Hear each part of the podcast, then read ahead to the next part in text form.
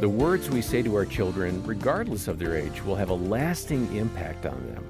I've had a couple of conversations with daughters about guys and uh, their interest in dating certain guys, and I, I leave the conversation thinking they really didn't hear my heart on this. And a week or two or a month later, I find out, oh no, uh, Dad, we were totally listening, and we acted on on what you were saying. We we accepted your advice and acted on it. So don't give up, even if it seems like they're not listening to you. Uh, we're going to hear more about how to connect with your children and have conversations or have um, relational interactions so they really hear you and know your love for them. Uh, I'm John Fuller, along with Dr. Danny Huerta, who leads our parenting team. And Danny, words. Mm. You know, yak, yak, yak. We can we can have words that don't have impact, but you've mm. you've counseled so many families. I'm sure you've seen situations where words did go deep and they connected. And I've seen them go positive and negative. Uh, words can create a ton of damage, but it can also be tremendously building. And I've seen both in counseling, which has been fantastic. Uh, seeing on the negative side, the destructive, bringing that to light can be powerfully freeing for a person. I remember this one young man, he said, Well, Danny, my dad said that I'm never going to amount to anything. I'm irresponsible. Oh. And so he was surprised when he was finding successes. He said, I, my dad had said I would never do anything. And so he, he slept through his clocks many times. He was getting into uh, alcohol abuse. He was really tail spinning. He didn't think he was going he was going to do anything. He was fulfilling what he thought his dad had said about him. Then on the other side, I've heard dads say to their son, I heard I remember this one story of a dad telling his son, "Man, you are strong and your humor is going to be very entertaining to yeah. people. Huh. Make sure you use it well because it's fantastic." And he did. He was doing he was using his humor and he actually became a comedian and and uh, our words as parents can create ripple effects that we do not know about down the road, years and years, years down the road. Make sure they're life giving.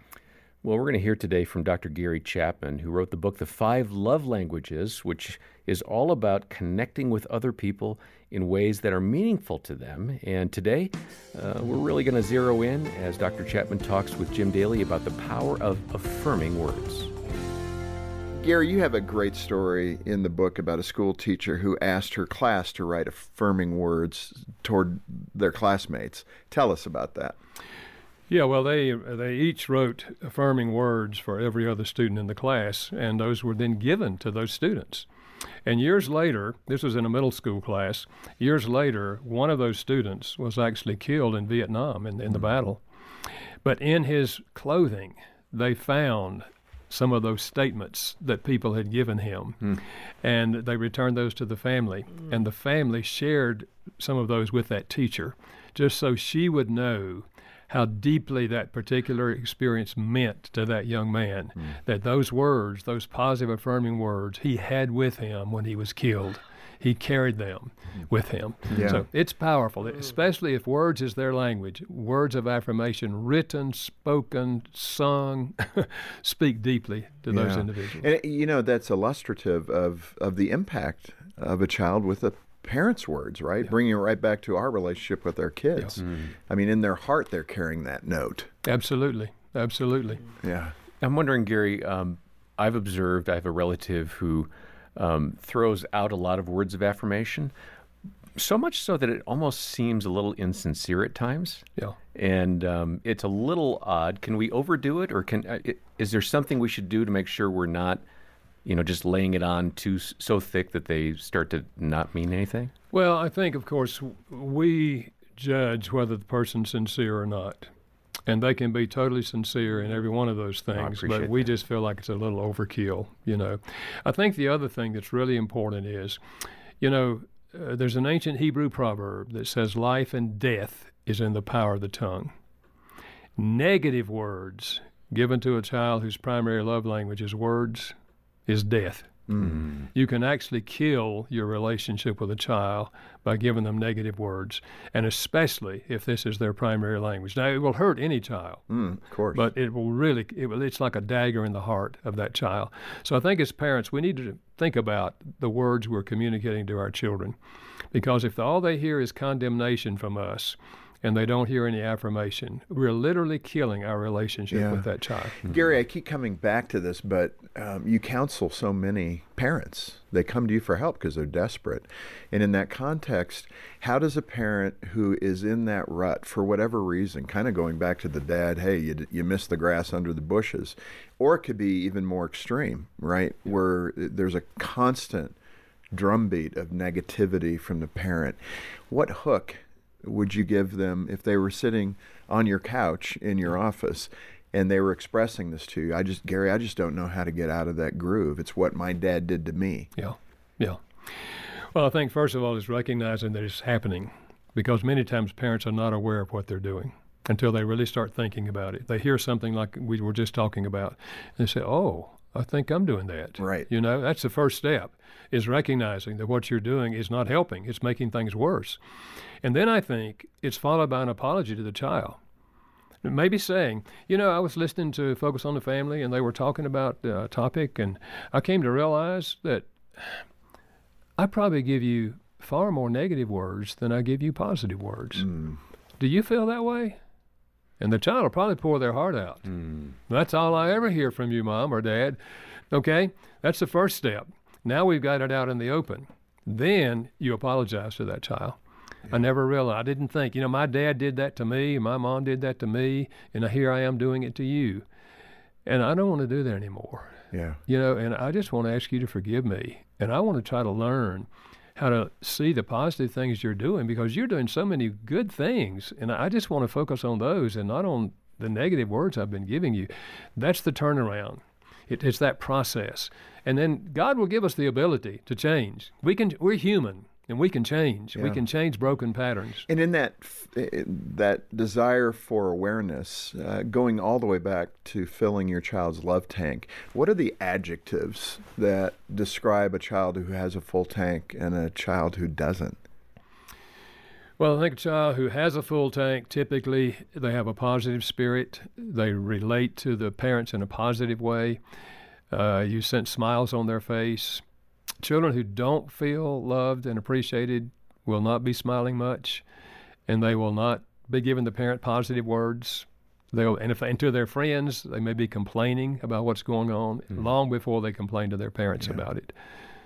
If in that context, those broken relationships, you know, the in we know some people that are in this place, and it breaks our hearts where their 16 year old son or daughter is not connected any longer, may not even be in the home anymore, living with family friends or something like that.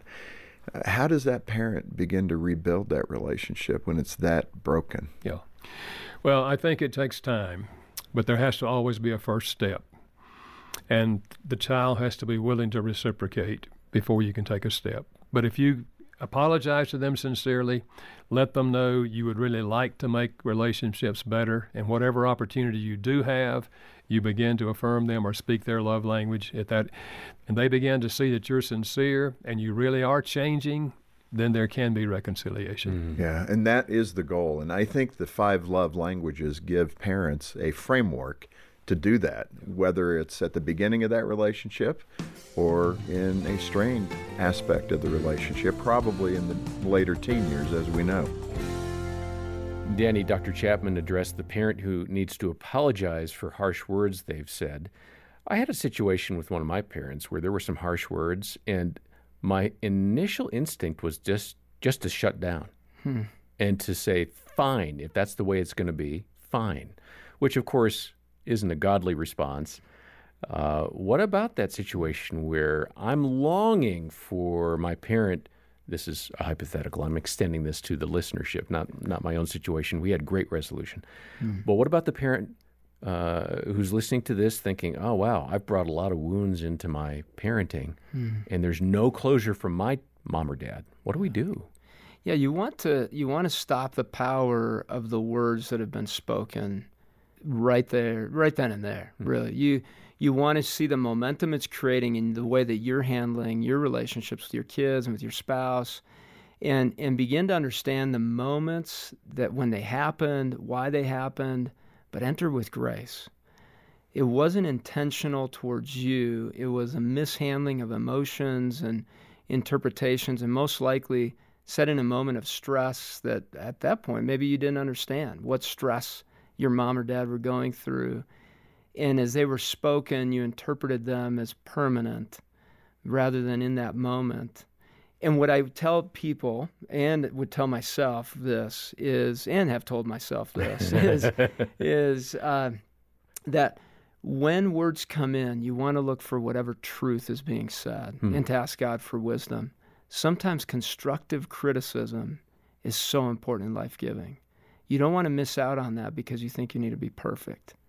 You want to look at the things that may have been constructive, and in the moment you weren't ready for them and and then build off of that. Look at what things are opportunities or what words have been opportunities for growth that maybe you missed out on and misinterpreted. And then the ones that were damaging, say goodbye to those because they're just taking life away. Hmm. That's so helpful as I think through Dr. Gary Chapman and that book, The Five Love Languages of Children. It's not a bad idea to get this book and just think through how you, as a child, interacted with your parents and mm. those adults in your life because that has shaped how you communicate love to your own children. So this is kind of a, a twofer. You get to go through kind of your history and you get to reset and be positive and, and life giving in all you do with your own children. So, uh, with that said, the five love languages of children is an excellent resource. We've got it here at the ministry. Uh, make a one time gift if you can, or uh, if you're in a spot to make a monthly contribution. Sign up to be a sustainer, a pledge giver to Focus on the Family on a monthly basis, which really helps us out as a ministry. And as you donate, we'll say thank you for joining the support team by sending a copy of that book from Dr. Chapman, The Five Love Languages of Children. The details are in the show notes. And then, if you're struggling, uh, maybe you've got a wound from your parents that hasn't yet healed, and you know it's hobbling you in your own parenting journey uh, give us a call and request a callback from one of our caring Christian counselors. They're excellent. They'll be able to listen to you and uh, kind of share their uh, insights and perspectives. They're terrific. It's a free resource made possible by generous donors. And uh, the number to call is 800, the letter A, and the word family. We'll continue the conversation with Dr. Gary Chapman next time. For now, on behalf of Dr. Danny Huerta and our entire team, I'm John Fuller, and thanks for joining us for the Focus on the Family Parenting Podcast.